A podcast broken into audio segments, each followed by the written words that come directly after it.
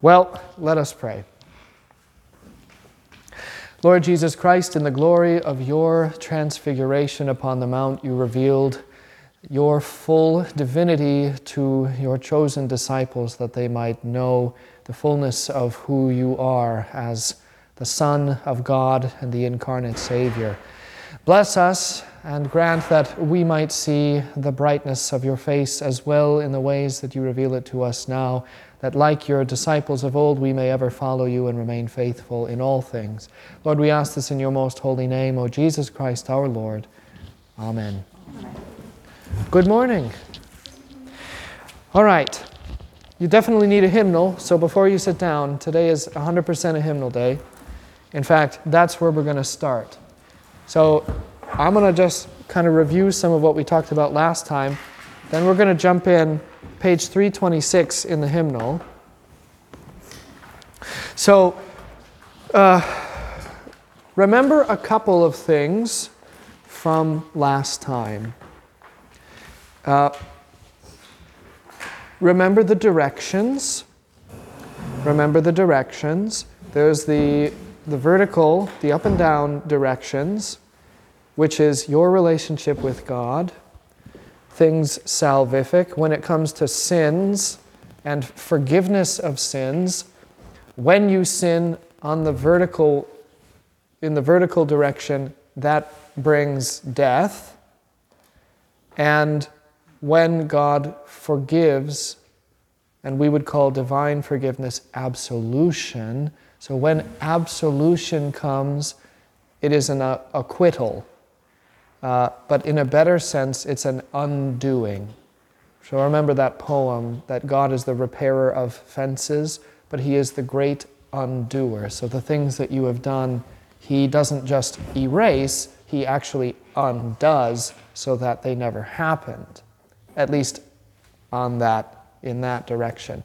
The other direction, when you sin, it causes harm to other people and always it causes harm to you. Any sin causes harm to you, but it also causes harm to other people.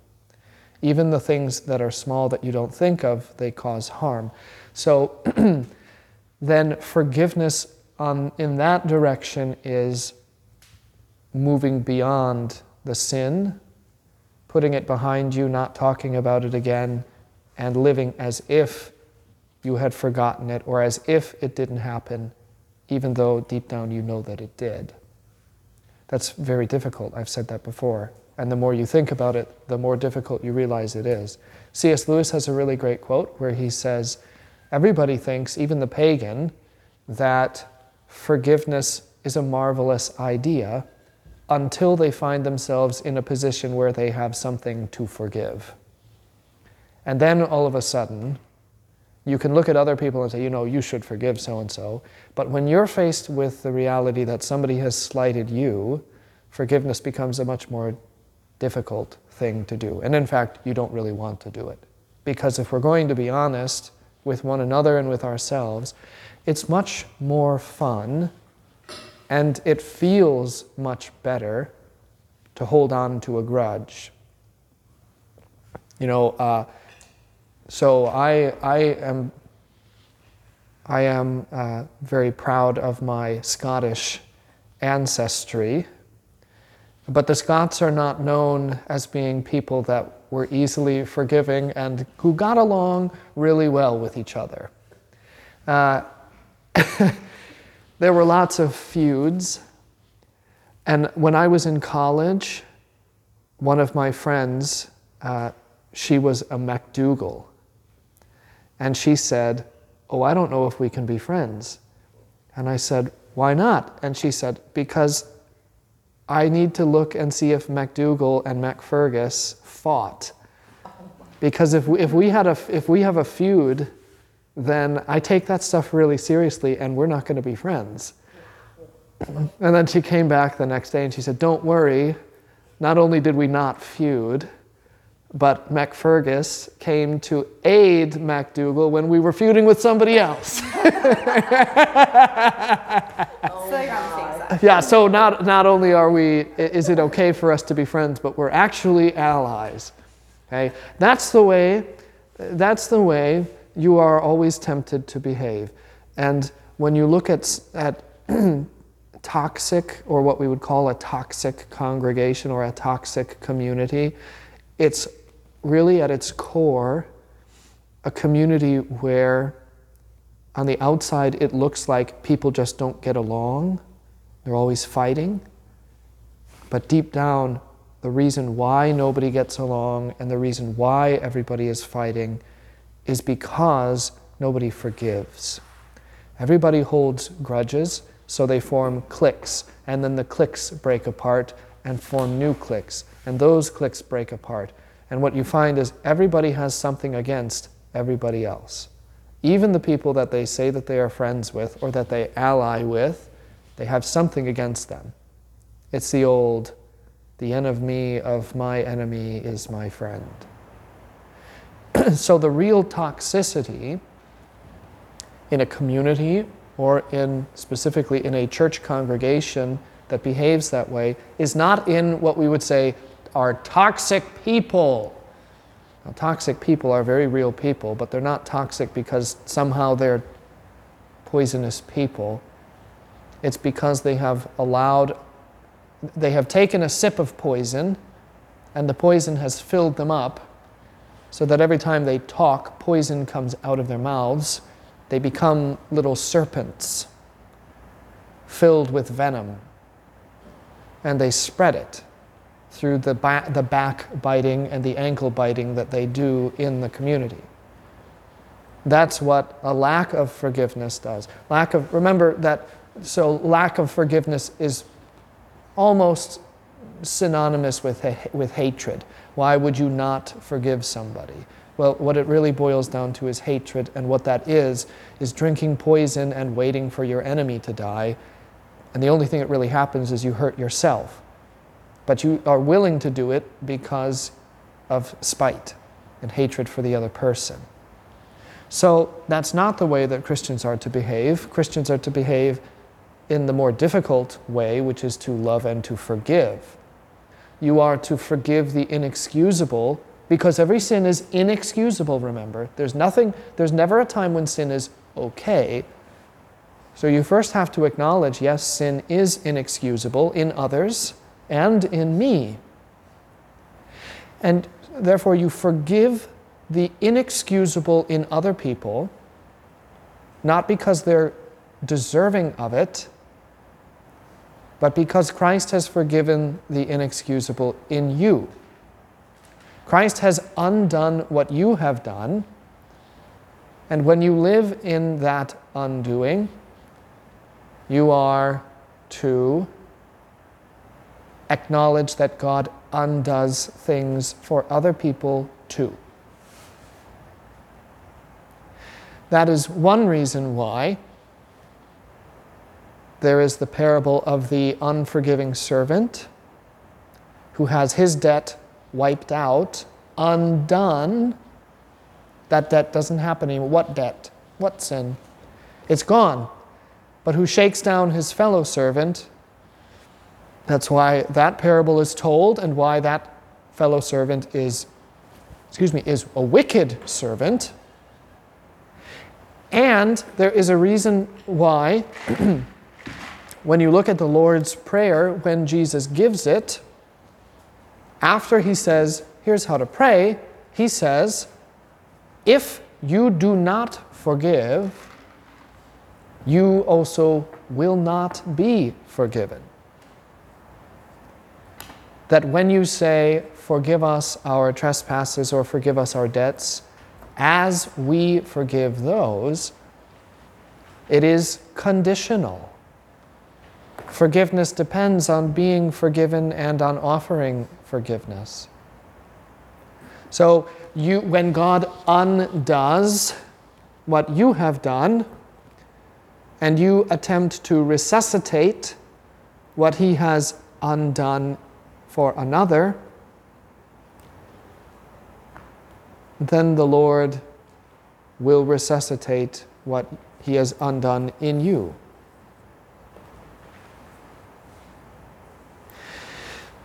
So remember all of this. And then remember why we confess our sins. Because I gave you a number of reasons why, and I don't expect you to remember them all verbatim. But remember, we confess our sins firstly because we have faith, and faith agrees with what Jesus says.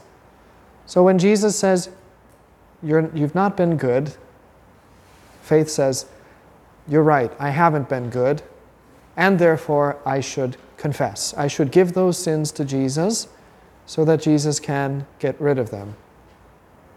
This is the other thing to learn from John 2 from the wedding at Cana. We talked about that in terms of uh, baptism because I asked you, why does the church baptize?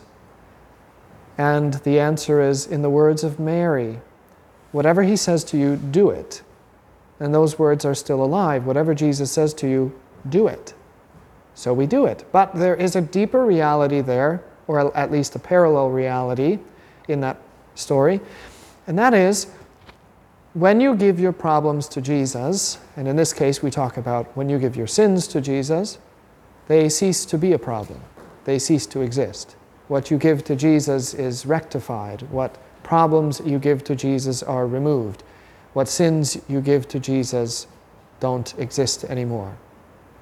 So faith says, I understand that I'm a sinner, and I understand that if I give Jesus my sins, they're gone. Uh, so because I believe that, I want my sins to be gone and I will give them to Jesus, so I will confess my sins. Faith wants to live. Your eyes are opened now. You have seen what is at the end of the road. I just read this yesterday working on my commentary, and uh, so it's fresh in my mind. But Thomas Aquinas, whose name you may or may not know, he's a, considered a doctor of the church. He is, is a Roman Catholic philosopher, and he wrote what is arguably one of the best works in the history of anything that's been written in the church, which is the, the Summa Theologica. All theology. I have it in my office if you ever want to look at it. They look like lawyer volumes, big nondescript blue books. There's like six or eight of them just in a big line. And they talk, it's everything is in there. And he talks about the transfiguration. This is why I was reading it, because tomorrow is the transfiguration. And he said, Why was the transfiguration necessary? Because every disciple is walking on a road but he has no motivation to walk on the road unless he can see what is at the end of his road. You must know what is at the end of your road in order for you actually to have any motivation to walk it. This is the magnificent deceit of the devil. Is the devil is this is the devil is the Wisconsin Dells. The devil is Branson. The devil is Las Vegas. Why? Because of all the razzle dazzle. Because it's so bright. You, there's bright lights, big city. Yeah, everything is it's there to distract you. It's there to pull you in. And that's what the devil's road is because if you knew what was at the end of the road, you wouldn't walk the road. So it's a big road of distractions. Stop here, look at this. What's that over there? Hey, do you like this? Come over here for a minute. That's what it is. And you, you live your whole life like going back and forth. There was a video for a while that was circulating on the internet of a, the difference between two dogs at a dog show. One was very well trained, and it was a German Shepherd. And it they had to run this gauntlet. There were little bowls of treats and balls and toys, and they had to just go from here to here, right down without looking at anything else. Boy, this woman comes in with her German Shepherd, go! And that dog just did it. And then this cute little girl came with, it must have been the family dog. God bless him. this golden retriever. And they said, Go. And this retriever was already like, hmm. and that retriever stopped at everything along the way. Sampled a little bit from every treat bowl, picked up every ball, then put it down, picked up every toy and gave it a shake, all the way down, didn't miss anything. Now, that's a different kind of a test. I'd say, uh, you know, if the, if the ultimate goal was to make sure that you sampled a little bit of everything, he did a great job. The problem is, what you are is the golden retriever, and the devil sets up little bowls of treats here and little piles of toys here, and here's a tennis ball there. You love tennis balls, don't you? And that's the problem with, with the devil's road. If you knew what was at the end, you'd never walk it. But you don't really know what's at the end because he doesn't let you pay attention to it. Look at the treats. Look at the lights. Come over here. Hey, look at that. Don't look over there. Look over here. That's it. And it works. But Jesus' road, he says, look at what's at the end of the road, because if you didn't know what was at the end of the road, you'd also never walk this one because it's so uncomfortable. Here's, here's a case in point. You have to forgive people. Wait, you mean I don't get to hold a grudge against Janet at the office for listening to her music too loudly or for cooking stinky food in the cubicle next door to me? I don't get to treat her poorly or come up with some kind of a some kind of a revenge plot? No, you don't. Well, that's no fun. But you know what's at the end, and that's life. And therefore, why would you give up life? Well, you don't. Faith doesn't, at any rate. Faith doesn't. Faith says, I do want to live. You're like Jimmy Stewart. I want to live. And uh, so then, when Jesus says, Well, come, give me all of your sins, and that'll be help for you to live, then you say, Absolutely, I'll do that. And faith demands things of God. God says, Hey, uh, I'll get rid of your sins if you give them to Jesus. And you say, Yep, I'll take that. That's a really, really good deal for me. So uh, do that, please. Do that for me. And it's the same thing, you know, I use the example of parents that want their kids to confess. God is Father, and that's what He wants too. Why does He want you to confess? Yes, yes, yes, He wants you to give everything to Jesus, He wants you to live, and He also wants you to learn something. I want to acknowledge that what I have done is wrong. I want to reinforce this way is good, this way is not. I want you to turn away from the bad way and go. Metanoia, repentance. I want you to turn your back on it and go the opposite direction. So, then the question becomes this when we go to confess, what sins do we confess? As it happens, this, the small catechism, Martin Luther's small catechism, has an answer to that. A, actually, a very specific answer to that. So on page 326 in your hymnal, right here, upper left, how Christians should be taught to confess. What is confession? We'll look at that in a minute. But we're actually starting with number two. What sins should we confess? Before God, we should plead guilty of all sins, even those we are not aware of, as we do in the Lord's Prayer. Forgive us our trespasses. Which ones? Uh, uh, mm, all of them. And actually, I would add the way we confess our sins when you come on Sunday morning here to the divine service. Because if you remember when we talked a little bit about that, this was weeks ago, and I gave you the little Winnie the Pooh and you looked at the words, you're actually saying that you have sinned, but nobody's asking you, well, what are the particulars? The pastor doesn't say, confess that you are a sinner. Now, if you've done this, raise your hand. Okay. If you've done this, raise your hand. You know, I don't that's not the point of any of that. So you can you confess that you're guilty of all sins because you are have you broken the Ten Commandments? In the first 30 seconds of your day, you can break all Ten Commandments at least once. Oh, try me. You don't think that that in 30 seconds? Are you using like the, the technicality that if you break one part of the law, you broke them all? Or are you trying to say, no, you have to have a checklist? Uh, well, you don't have to have a checklist, uh, but, but I wouldn't need a technicality to tell you you can break all 10 in 30 seconds.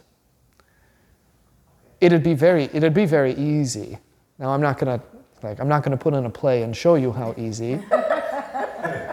I don't need to dramatize it. But the reality is, the, the commandments are so easy to break, and in fact, it's much, it is much in your nature not to keep them. You don't really want to keep them, and you, in fact, often work not to keep them, despite what you, your regenerate mind would desire. Maybe I'd be generous and say in a minute. but I sure, I sure wouldn't say, you know, any amount of time over that. So, you confess all of the sins uh, that you have committed generally, even the ones you're not aware of. That's an important reality because are you always aware of the sins that you have committed? There's, there's a point to this, and that is I said that sinning against your sin, sinning on this, you know, in this direction, in this plane, that is causing harm. So, do you always know the harm that you have caused or to whom you have caused it? No, you don't. You might have done something that you didn't think about that ended up causing a great deal of harm to pe- person or people. And you don't know about it. You never said, you never thought about it, and nobody ever comes to tell you about it. So you never quite know how what you do what, you, what your sins do may cause harm. So you confess even those that you're not aware of. I know that I have caused harm, but I couldn't tell you to whom I've done it, or when, or how. I just know that I have because sin causes harm. But the effect, or the, the extent to which it does that, I am not even fully capable of being aware. So you confess everything. But before the pastor, now this is this is private confession and absolution specifically. We should confess only those sins which we know and feel in our hearts, which is to say, what are the things which are really burdening you? Well, that's the next question. Which are these? What sins might you know and feel in your hearts? Well, consider your place in life according to the Ten Commandments. Are you a father, mother, son, daughter, husband, wife, or worker? The answer is always going to be yes. I mean, that list is not exhaustive, but you're always something. You're al- you always have some kind of a relationship with another person. And as long as you have a relationship, then you sin because you can't not sin within the relationship. Because the answer is whatever you are a friend, a son, a husband, a wife, a worker, a boss, whatever it is, all you have to do is say, Have I been the best? Fill in the blank. Have I been the best friend? Have I been the best husband? Have I been the best father? Have I been the best wife, mother, son, daughter, brother, sister? Have I been the best? And when you ask yourself that question, there really is, is only one answer, and that is no, I haven't. Have you been disobedient, unfaithful, or lazy? Well, sure. Have you been hot tempered, rude, or quarrelsome? Yes. Not only am I Scottish, but I am also Scandinavian. Scots and Norwegians make for impatient uh, descendants. Hot tempered. See that in your daughter? Pardon me? Do you see that in your daughter? I see much in my daughter. Oh. There's a reason my daughter is the child that I deserve. She's a very sweet little girl, but she is the daughter I deserve. Okay. Parents tend to get the children they deserve. Often. I was the child my mother deserved. My mother was the child her father deserved. I am, I, am, I am willing to acknowledge that. Uh, it's always a surprise to people to find out that of all four children that my parents had, I was by far, hands down, the worst. Because I'm the one that became a pastor. She oh, certainly no. oh, yes. Oh, yes. Where were you in the pecking order? I was the oldest. Oh. I was at the top. okay. Yep. yep. So, uh, yes, in my daughter, I see all of it. Oh, boy. Have you hurt somebody by your words or deeds? Well, sure. Yeah. Now, sometimes you know when you've done that, and other times you don't know when you've done that, but you always have. In word or deed, you have hurt somebody. Have you stolen, been negligent, wasted anything, or done any harm? Yeah, sure. We absolutely have. Now, here's the thing that, yeah, this is the small catechism. Remember this. The small catechism is the thing that we always, you know, this is like the, the fundamentals. But it's not in any way exhaustive. And I like to knock Lutherans down a peg when they talk all about small, how they know the small catechism and small catechism and small catechism by telling them, but don't you know the small catechism was written for five year olds and illiterate peasants? You are not a five year old and you are not an illiterate peasant. So why stop with the small catechism? And of course, we say, well, I guess we shouldn't. There's other things we should learn too. Uh, but the small catechism has the fundamentals. So, when you look at this, is this list in any way exhaustive of how to examine yourself? No. In fact, here's one really good thing the German Lutherans uh, did. They were fantastic at showing you all of your sins. They had manuals, and I have one, and uh, it's just so long, I don't want to print copies for everybody here because it would take all day to print them all out. I mean, it's like a thick, each, it goes through the whole Ten Commandments and asks these very pointed, specific questions. And you can't even get through like the first three or four of them without saying, okay, okay, fine, all right, I broke the commandment, gee whiz. You know, but it's just like, "Mm, mm, mm, you did this, you did this, you're bad, you're bad. so, you know, if you're ever looking at the small catechism and you think, yeah, I'm feeling pretty good about myself, I think I'm probably okay here, just come see me and I'll knock you down another peg or two. Yeah, so I don't remember. There's like there's a German uh, there's a German name for the, those kinds of little packets that you would go through, and the whole point of it was to prepare you to go to confession. So you know, because like I had mentioned, there's always the expectation that before you go to church, you would go to confession, and then you'd say, well, what if I don't have a sin to confess? And mom and dad or pastor say, oh, you got sins to confess. You sit down and read that book, and then you tell me what sins you have to confess. okay, so it was kind of like that. So it's really a tool for for self-examination to look at yourself and to say, okay, uh, what what have I not done well? What do I need to work on? And what what should I uh, confess to the Lord? So a question. Yes. So being born and raised in this church, so like when I was in seventh and eighth grade before I got confirmed, when we met, it was with Pastor Selmeyer. Okay. Every Wednesday, we always studied the small catechism. Okay. Like, like Samantha did. Me and my Yeah. brother, like that's just what we did. Yep. So is that just because it's just kind of like the basics of everything? Because it's the basics.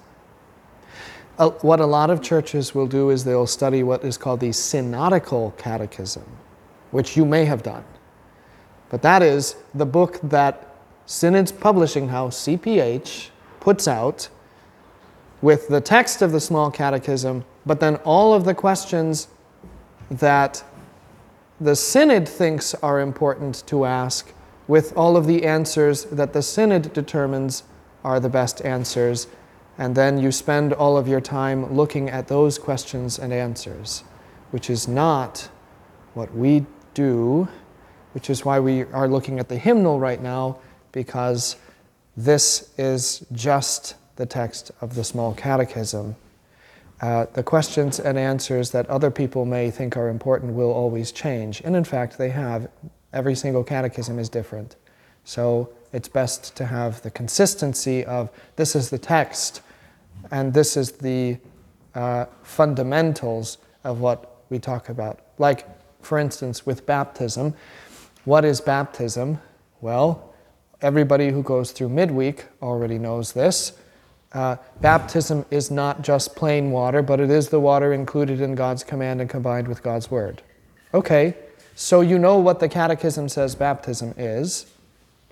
But then the question is is that it? Then do you live the rest of your life? And anytime someone says, Well, what's baptism? I'm not baptized. You know, you're, you're 48 years old now and you're working someplace, and the guy in the next in the next office over says, So what's the deal about baptism? And you say, Well, it's not just plain water, but it's the water included with God's command and combined with God's word. And he says, I don't know what that means. Can you explain it? And you say, It's not just plain water, it's because that's all you know is what the small catechism says. So, yeah, it's the fundamentals, which is why so many churches just teach what the words are, but there's so much more there. Is, is there more to say about baptism than it is not just plain water, but it's the water included in God's command and combined with God's word? I mean, yeah, books and books and books and books more to say about that. Even just in the Lutheran confessions themselves, there's much more to say about it. So, the whole point of confirmation is not to say you know the faith, but to say you're graduating from preschool to kindergarten, and the rest of your life is going to be in kindergarten, learning and learning and learning and learning and learning. That's the point of it all. I think I maybe answered much more than what you had asked. um, but hopefully that's Yeah. helpful. Yeah. So it's not bad. In fact, it's important to know for if you are growing up in a Lutheran church, it's important to know what those fundamental texts are. And in fact, all tongue in cheek aside, there's a reason that the small catechism appears in the congregation at prayer every week because it's that constant review of if you're going to know something, you should know the very, very fundamentals so that you have a foundation to build on. But if you're just going to have it to then know it really well but not do anything with, then you should never have done it at all. It's, it's better to have it as a foundation and build than to just have it and not do anything with. So, uh, how do you confess sins? Well, that's a good question, and that's actually the first question. It's, it's kind of strange because we're doing these slightly out of order, but confession has two parts. That's important. First, that we confess our sins, and the confession of your sin is the act of actually saying, I've done, I've done this. You know, the act of giving the sin to Jesus, getting it off of me and putting it on Jesus instead. I was mean to my sister this week. Getting it, and you'll find this, you'll find that you're, you, you, you really do feel a weight on you when those sins stay on you. Sometimes maybe you even have trouble sleeping at night because you are replaying something over and over in your head and thinking, how could I have done that better instead of doing it the way that I did it?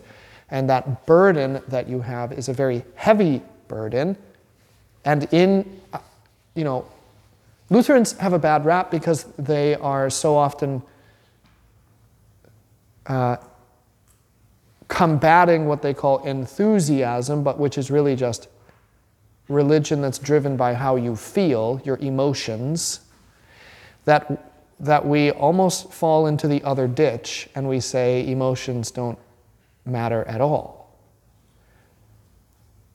And emotions do matter, and feeling, feeling does matter. Now, of course, that's not what dictates reality, but it goes hand in hand with reality.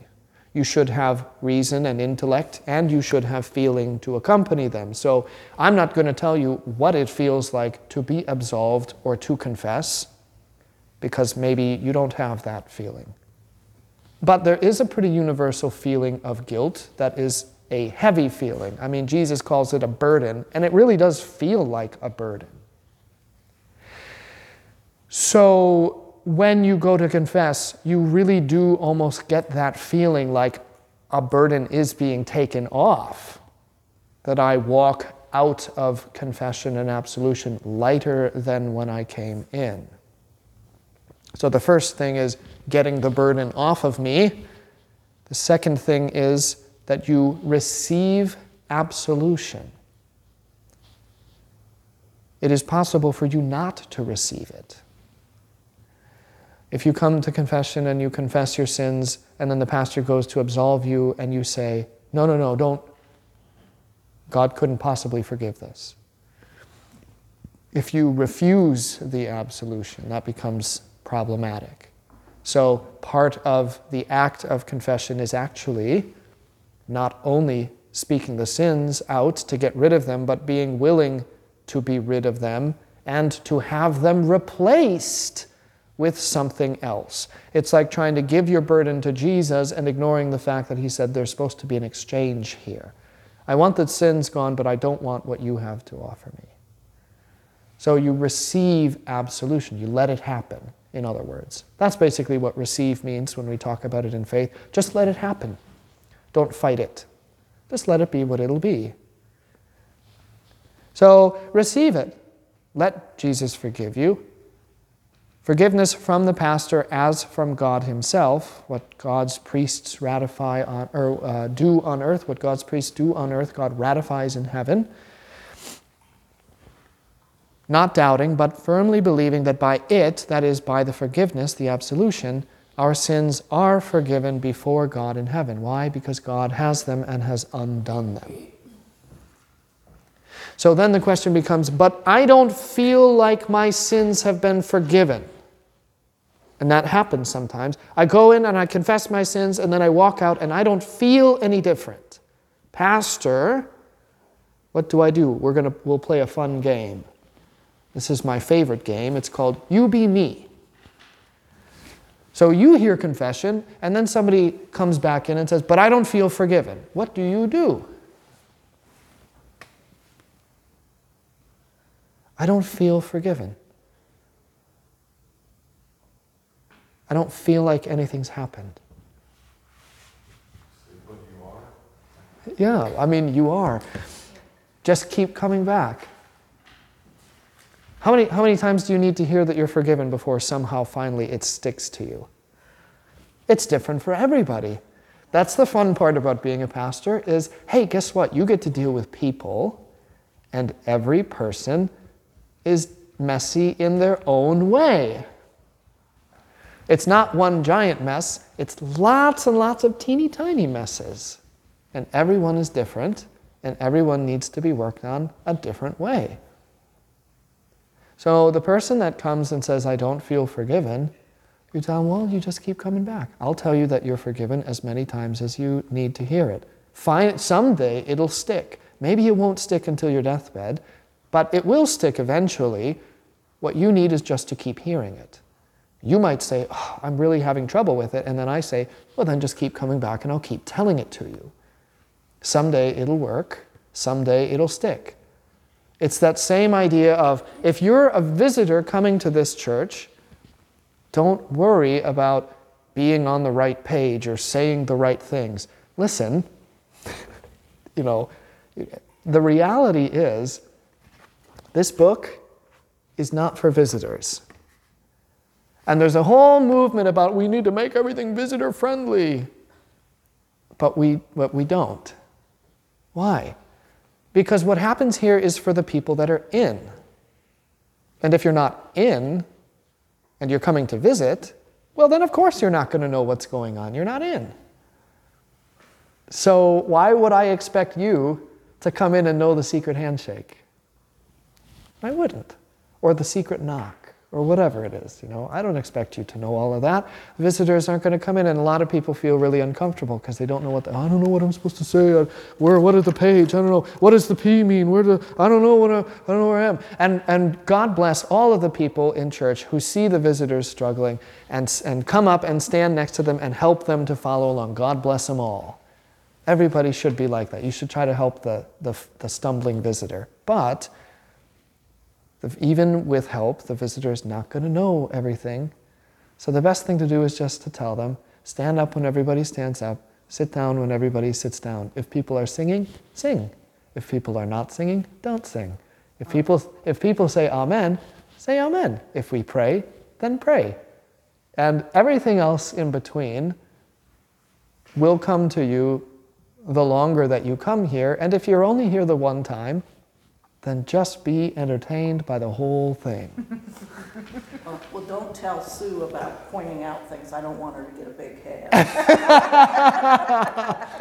Oh my, yeah. So, it, but it's that same it's that same idea that hey, look, if you if you want if you're here because you want to be in, and you start coming and you don't know what's happening, don't be discouraged. Don't worry about it. It'll happen eventually. It'll happen in its own time. Everybody's a little bit different. It's the same with absolution. You don't feel forgiven? Okay. I don't, you know, your feeling isn't what determines whether you're forgiven or not. Are you forgiven? Yes, even if you don't feel like you are, because the, the word has said you are. But, you know, keep coming back. And the more you hear it, the deeper it'll stick. Kind of like the positive affirmations, like when you speak them out into existence. Like you have to hear it over and over and over before you like. Yeah, sure. it. Yeah. yeah, it, it, it, it'll work on you. The thing is, the word that the Lord speaks and, and the word that the Lord is does its job. And just sometimes people are a little harder of heart. And nobody wants to talk about, well, you know, I am, I am hard of heart. But the, for, for the person that says, I don't feel like I'm forgiven, I don't really know, uh, that's a person who's maybe a little harder than other people. And the Lord's word will just kind of and finally, it'll get in there, and you'll have that moment where you say, I finally feel it. Or you're in church, and you go, I finally get it. Maybe it'll take a, your whole life for that to happen. But that's why you don't rely on feelings alone. Feelings are fine, but there's also the reality that God says it is, and you might not feel it, but it is. And your comprehension of the fact that it is is the thing that will take the time, not the thing itself. Yes. Okay, I have a question. Yeah, shoot. My- One of my sisters, not Sue, we're talking about, do you have to see a pastor to have your sins forgiven? Or, or can you just talk to God and ask for forgiveness? Oh, yeah, that's a great question. And I'm really glad you asked that, actually. So here's the thing yes, you can just ask the Lord for forgiveness, and you know the Lord will forgive you. But it's really, really easy to doubt the Lord's forgiveness if it's just you saying, Lord, forgive me, and then there's crickets. And it's, you know, you're waiting, is there going to be some thunderbolt? Is the Lord, is, the, is Mount Zion going to rise up before me and a voice come down from heaven saying, Your sins are forgiven? Like, then I know, okay, thank you, Lord. But that doesn't happen. So the Lord says your sins are forgiven, and you say, okay, great. But where? Where is it?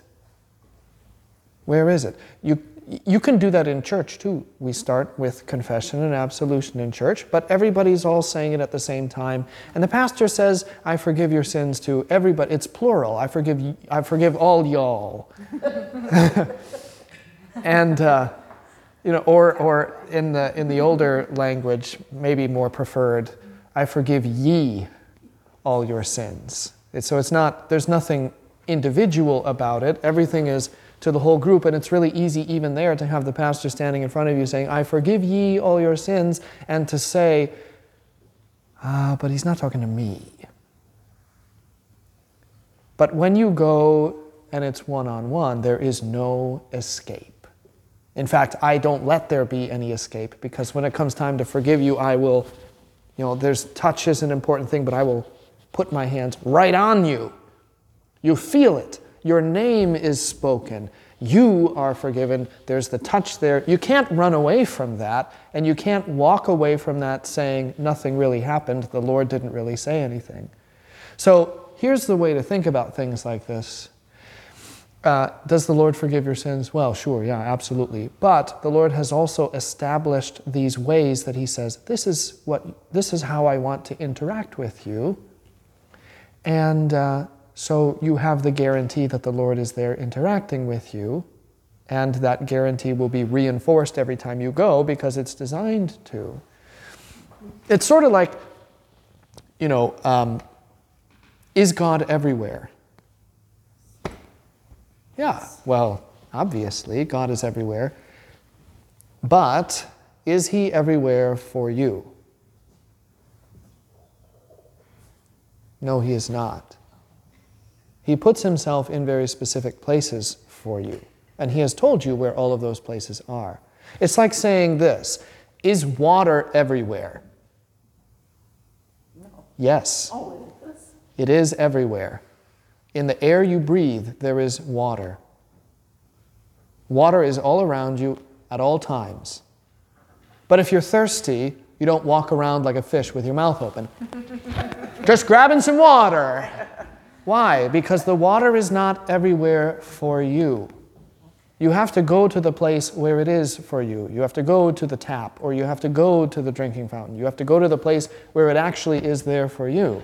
Now, God is, God is around you all the time, but there are very specific places where He has said, I am here for you.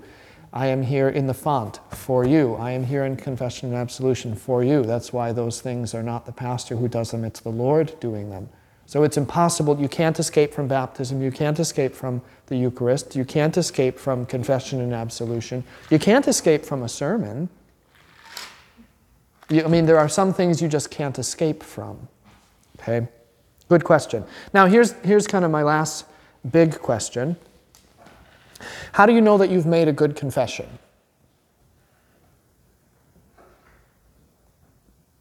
The skies open up. Boy, I wish. No kidding. I wish. Uh, I want you to think about it like this. Oh, did you? Well, I was just thinking, like, we, we talked about last week, that the, you don't throw on like the, you confess it and you stop there. And you Yeah, good, good, good, good. Yeah, you're remembering this. See, everything ties together here. How do you know you've made a good confession when there's nothing left to say? How do you know you've made a good confession when there's nothing left to say? There is no, so make me a hired hand. It's just, I have sinned against heaven and against you, and I'm not worthy to be called your son, and there really isn't anything more for me to say other than that. I don't have an excuse to make because there isn't an excuse. I can't make this right with you because there's no way for me to make it right. The only thing that I can do is to tell you this is what I've done, and that's, or just leave it at that. Nothing left to say. Okay, I'm 67, so if I go to confession, or when I go to confession, do I have to say everything in my 67? No, that's not what I mean. That's not what I mean. So here's the thing Lutherans don't believe you have to enumerate your sins. And the biggest reason is how can you even remember all of the things? Like if we say the only sins that are going to be forgiven when you go to private confession and absolution are the sins that you specifically mention, then not only are we both going to be there all day, but we're going to both be there all day, every day, because the next day you're going to wake up and remember a bunch of things that you didn't confess. And guess who that happened to? Martin Luther. Martin Luther got kicked out of the confessional by his father confessor, who said, I've got things to do, get out! I can't do this all day. He said, but I still kept thinking of more sins. He's like, well, write them down and save them for the next time, you know. Okay, so it's not, it's, private confession and absolution does not exist so that you can go down the list and say, this, this, this, this, and you know, 40 years ago I did this, and then, you know. It's for the things that are, are troubling you, the things that are weighing you down. It's your opportunity to saddle Jesus up. Got it. Yeah. So when I say there's nothing left to say, I don't mean your list is done. Right. What I mean is there's nothing to add. There's no excuse, there's no caveat, there's no ma- let's make a deal though or and there's not even an I'll be if you forgive my sins, I'll I'll be better next time or you can punish me. There's there's nothing. It's just I played ball in the house and I wasn't supposed to. What, is there, what, what else is there to say? So that's, that's how you've made a good confession. Now, let's look at John chapter 8.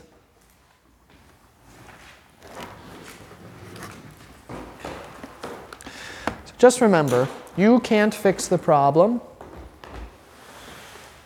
And confession is the acknowledgement that you can't fix it.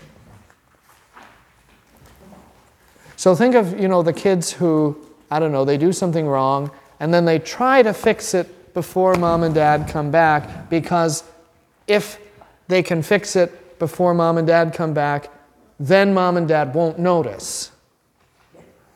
Quick, get the Elmer's glue. We'll fix the window. They'll never notice. right? We'll, we'll fix it. They'll never notice. I remember, I remember my brother and I, and I have no idea why we did this. This is like a St. Paul moment. I, why? There's, there's, there's no rational explanation for it. We, we were supposed to be taking a nap one afternoon, and we couldn't sleep. We had bunk beds, so we just goofed around and we thought, hey, you know what would be really fun? Because of course it would. If we took out some of our cassettes and pulled the tape out.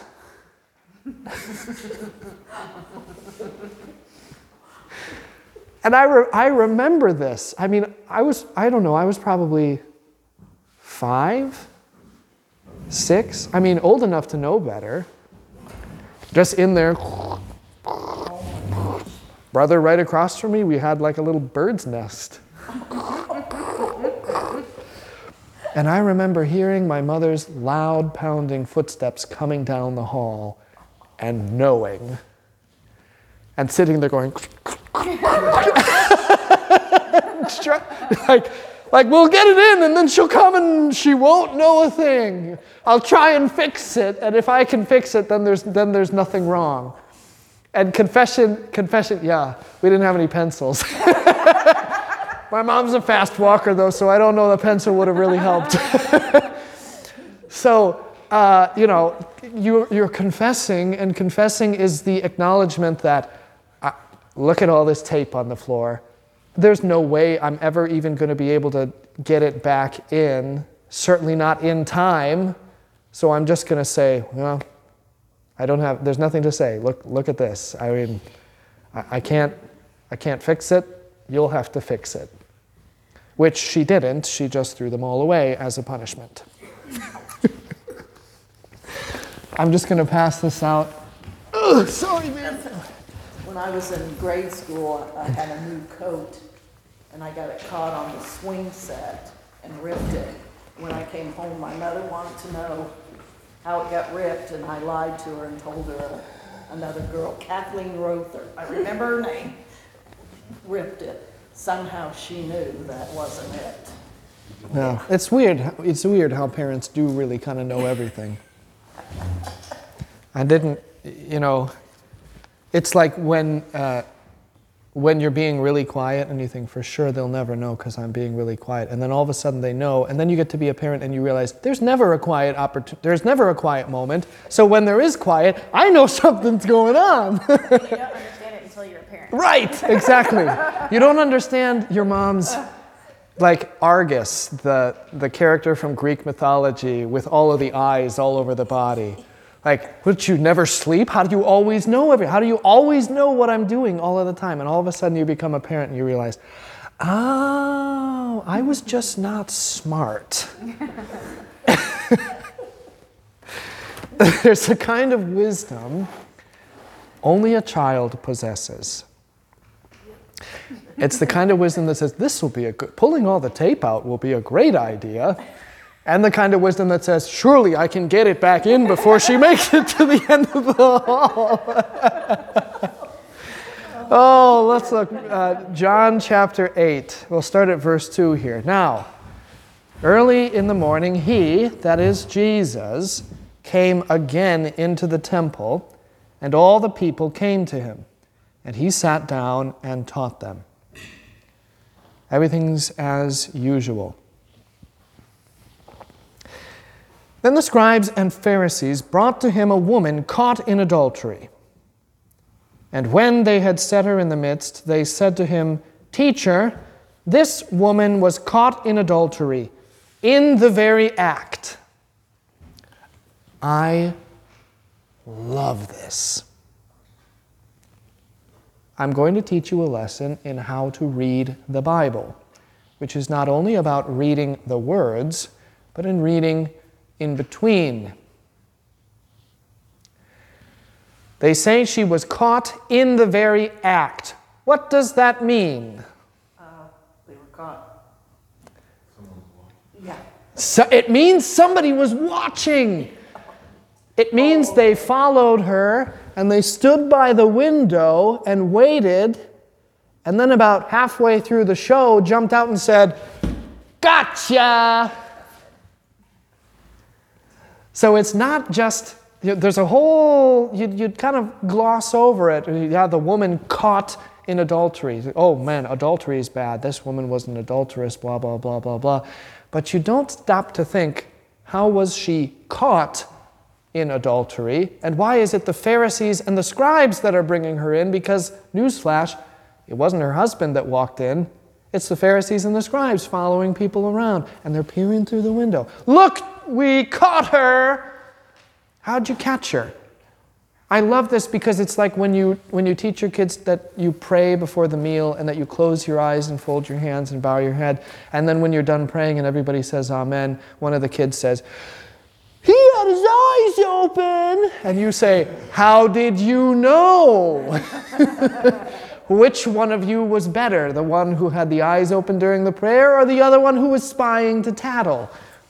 Which one is better, the woman caught in adultery or the Pharisees and scribes outside the window waiting for it to happen to catch her? You see? So already there's more than one thing going on here, and they're acknowledging this. Oh, yeah, we caught her in the very act. Uh, you know, imagining, oh, yes, we'll be, we'll be uh, shown to be good and faithful servants for that. He had his eyes open. Wait, why are mom and dad not telling me that I'm good? Why is it that nobody likes a tattletale? Why is it that snitches get stitches? Pardon me? It's fun to say. If Sue was here, she could tell you. So, here we are. That's the setting. We caught her. All right. And you almost get the sense that everybody knows that this woman is this way. There's, there is a, there's, mm, I don't want to say this because the kids are here. Plug your ears. Yeah, kids, cover your ears for just a minute. There was a saying when I was in high school, and it was called, yeah, being the town bicycle. Okay? And every, you knew who it was. Everybody knew who it was. Yeah, you can, you can uncover yours. Everybody knew. And that's this. Everybody knows. And uh, so that, but they just can't quite, you know, we need to have proof to take her and, and accuse her. We just can't get the proof. Well, now we've got it. All of our lurking has paid off. Now, Moses in the law commanded us that such should be stoned. But what do you say? This they said, testing him, that they might have something of which to accuse him. But Jesus stooped down and wrote on the ground with his finger as though he did not hear. So when they continued asking him, he raised himself up and said to them, He who is without sin among you, let him throw a stone at her first. And again he stooped down and wrote on the ground. What's he writing on the ground?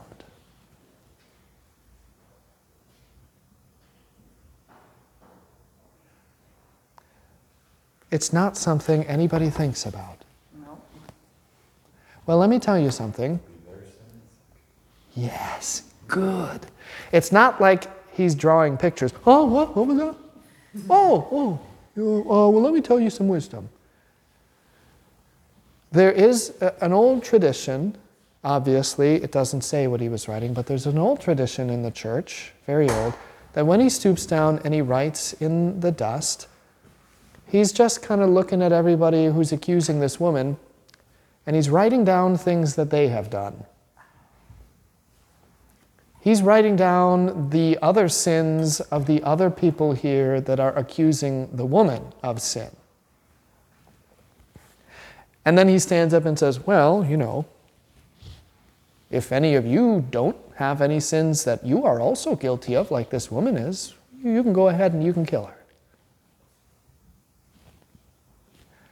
But based on what I see in the dirt, I don't really know that any of you is any better than the woman. Then those who heard it, being convicted in their conscience, went out one by one, beginning with the oldest, even to the last. What does it mean? What does oldest mean? Because it doesn't just mean, it, it, means something more than the person who is of the highest age. Yes, it is the wisest. The wisest ones are the ones who leave first because they understand what Jesus has done. And everybody else follows the wisest ones because they are learning from the wisest ones. Even if they don't understand exactly what Jesus has done, the wise ones are leaving, and they do understand I'm not going to be the one to stay behind. So they all leave. And Jesus was left alone, and the woman standing in the midst. When Jesus had raised himself up and saw no one but the woman, he said to her, Woman, where are those accusers of yours? Has no one condemned you? She said, No one, Lord. And Jesus said to her, Neither do I condemn you. And that's where the world puts a period. But Jesus also says, Go and sin no more. Turn your back on that. Here is your absolution, and now go live a new life in this absolution. Why does why is stoning the punishment? This is a really interesting thing, by the way. Why is stoning the punishment of the Old Testament? Do you know? Yes? Well, you aren't allowed to like, get close and get bloody from someone. Okay, sure. There is a there's, there's an aspect of purity, yes, but there is a deeper reason. What does Moses bring down from the mountain? Stone tablets, but what are the stone tablets? The law. The law is stone. So when you break the law, you get the book thrown at you. It is the literal throwing the book. Will throw stone at you because that is the law's condemnation. You'll be pelted with the law that you have broken. So the point is not that, you know, this sin, well, you know, like Hammurabi's code. Well, if he steals a sheep from you, cut off his right finger. But if he steals a sheep and a daughter, cut off the whole arm. But if he steals a wife or a sheep and a daughter and then defrauds you and steals your home, well, then put him to death. It's, it's in this way, burn him. You know, it's not like, well, we have these things. That is, it's the idea that the law kills. But the law kills sin. So wherever sin is, the law pelts itself at it to bring it to death. Which is why then Jesus says, if you don't have sin, you can throw a stone at her. You can throw the book at her, but only if the book's not going to be thrown back at you. The whole point is if she is guilty and if you are guilty, then both of you together need the book thrown at you. You don't get to throw the book at somebody else unless you are completely clean, which none of them is. So when you come to private confession and absolution, it is the voice of Jesus. Your sins are forgiven you, is the voice of Jesus saying, I do not condemn you. My Father does not condemn you. Now go and be a better bear. Sin no more. And when it is that you stumble, which we all know you will, come back here, give it to me. I'll pick you up. I'll dust off your knees. I'll set you right. And then I'll get you back on your way. That's what Jesus says. Um, okay, any questions about any of this? We're just a little bit over, but that's okay. Did you have a question? No, I didn't know it, we were over. Oh, it's always how it happens. I wouldn't know if I didn't have the clock staring at me. Time, uh, time forces me to be honest. Yeah. So that handout is the private confession and absolution handout that I had talked about last week that I gave to the kids. This is the whole rite. On, on the right hand side is the right, what, what happens when you go there and what is said. The left hand side is commentary on that. We, we don't really have time to, to look over that. But, but you know, t- take a look at it. And, and if you have any questions about it, bring, bring them next time. I think next time I'd really like to, I think we're planning to finish this up.